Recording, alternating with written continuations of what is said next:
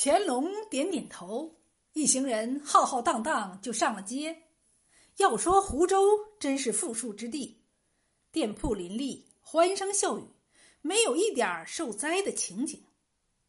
乾隆爷这个高兴啊，边走边看，忽然见一家饭馆门口排了一溜人，就问知府。知府回禀道：“回皇上，这家店新近做出一道名菜，叫做焖兔肉，美味非常，但是每天只供应一道，所以需要排队预约。”听这么一说，乾隆也来了兴致。既然这样，朕也要享享口福。皇上当然不用排队，知府直接去找饭馆老板。没想到老板苦着脸说：“这道菜不是我们做的，是别人做好了送来的，请稍等片刻，送菜的人马上到。”等就等吧。乾隆也不生气，就坐在店里喝起了茶。不多时，一个戴着头巾的半大小伙子进了店，把一个食盒打开，露出里面的兔肉，闻着扑鼻而来的香气，乾隆觉得自己都要融化在兔肉里面了，急忙拿起筷子吃起来。吃了一大半，才想起要是把做菜的厨子弄进宫多好啊，不就每天都能吃到这美味了吗？于是就喊来了小伙子：“过来，朕有话要问。”小伙子走到近前，乾隆怎么看怎么眼熟，忽然道：“你把头巾摘了。”小伙子左右躲闪，就是不摘。旁边的知府急了，过去一把就扯去头巾，结果露出了一颗光头，是小和尚释远。乾隆爷一下子就想起昨晚释远烤夜壶的情景来了，但他碍于面子没好意思明着问，而是绕了个弯儿：“你这个兔肉是不是装在一个圆咕隆咚的东西里面，塞住口子，然后用慢火烤的？”释远还没认出眼前这位皇上就是昨晚的施主，懵懂的点了点头。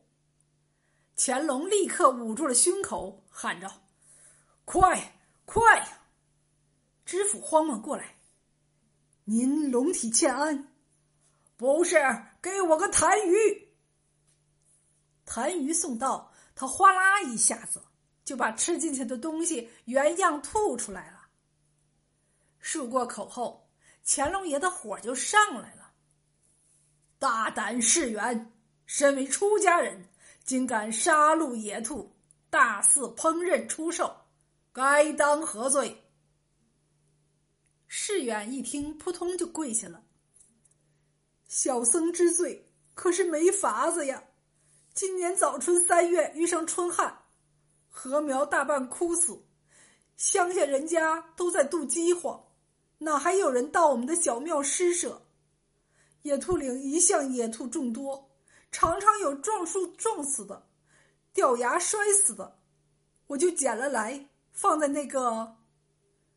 说到这里，释远看了一眼乾隆，才继续说：“放在那个圆咕隆咚的东西里烤。为了防香气散出，我就用塞子塞住虎口。不过圆噜咕咚那东西是新买的，而且洗涮多次，兔肉我也从没有吃过，都用来换白米了，换来就悄悄放在山门外。我师父还以为是佛祖慈悲，其实都是我用兔肉换回来的。”听到这里，乾隆才知道今早吃的白米饭是怎么来的了。这时他不那么恶心了，就和颜悦色地问：“你说乡下在度饥荒，可是现在大街上买卖兴隆，游人如织，哪有受灾的样子？”释远叹口气说：“朱门酒肉臭，路有冻死骨啊！城里人大都富裕，本地受灾，他们就花钱买外地粮食，就连这种高价兔肉都要排队来吃。可是乡下庄稼人没有积蓄，一旦受灾就要忍饥挨饿，连我们的小庙都受牵连。乾隆听完就问知府：“看来乡下是真的受灾了，你怎么不报？”知府吓得面如土色，边磕头边低声说：“我是报给何中堂的，但他在回文里说，万岁爷今年要办个千叟宴，为图吉利，所需花费不动用国库，要各府今年的1/10赋税承担。在这个节骨眼上，他说还是不要报灾免税为好。”这话一说，乾隆脸上一阵红一阵白，因为办千叟宴这话千真万确是他说的。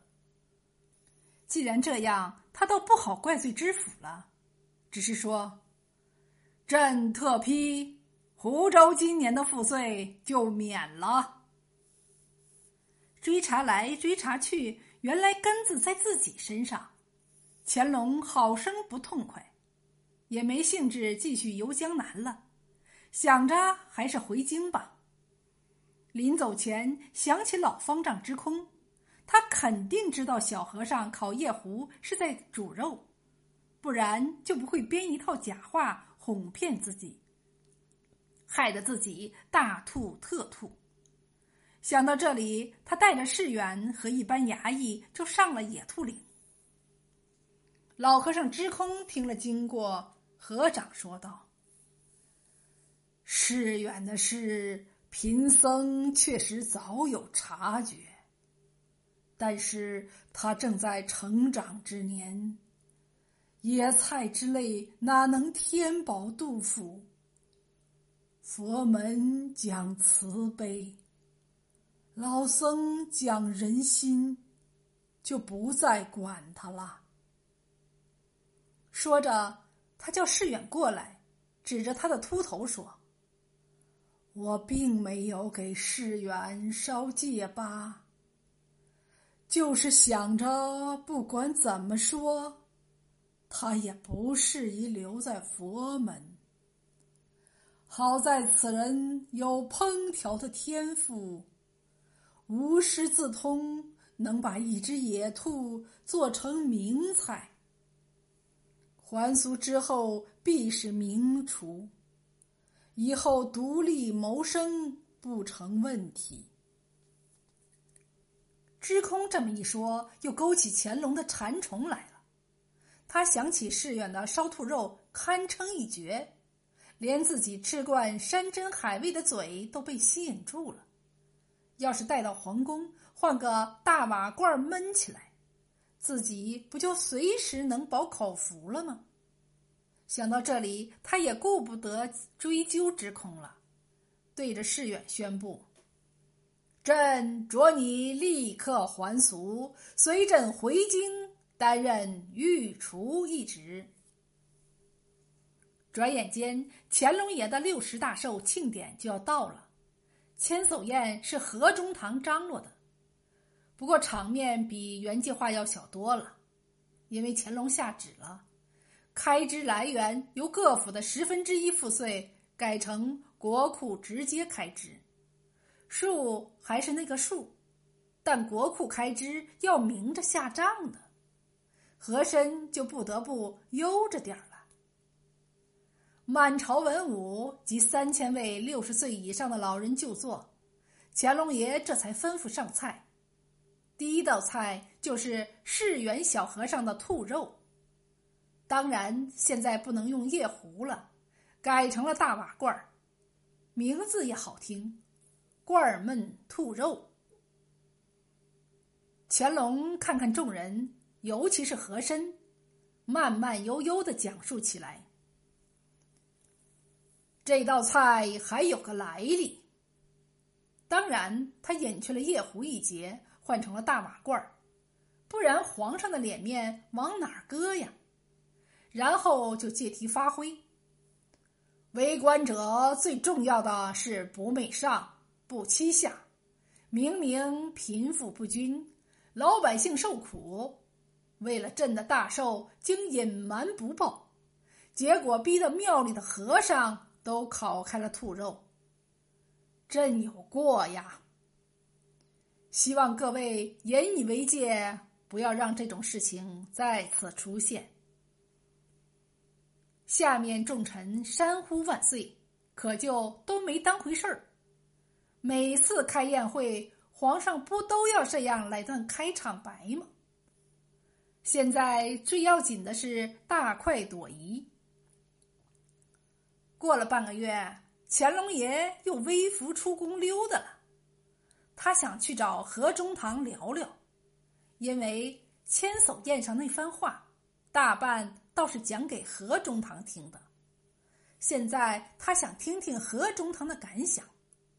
没想到刚到和珅府所在的那条街，就被一家酒楼的招牌吸引住了，上面写着8个字：皇家秘制灌焖兔肉。他知道这一家酒楼来历不凡，幕后老板正是何中堂。这是怎么回事啊？不由就进去看了个究竟。店小二不认识乾隆，一见他进来就吹开了：“看您老衣饰华贵，气宇不凡，是不是来到我们的招牌菜罐焖兔肉？贵是贵点儿，但这是我家老爷在千叟宴上吃过后，进御膳房花了3天时间才学来的，真正皇家秘制，包您满意。”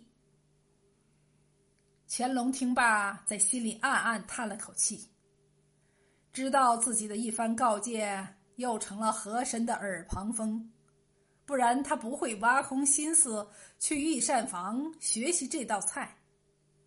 由此而知，其他官员更是不堪。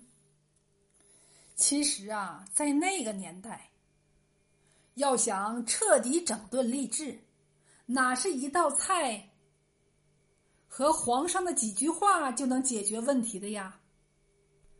能起的作用不过就是灌焖兔肉作为皇家菜能流传至今罢了。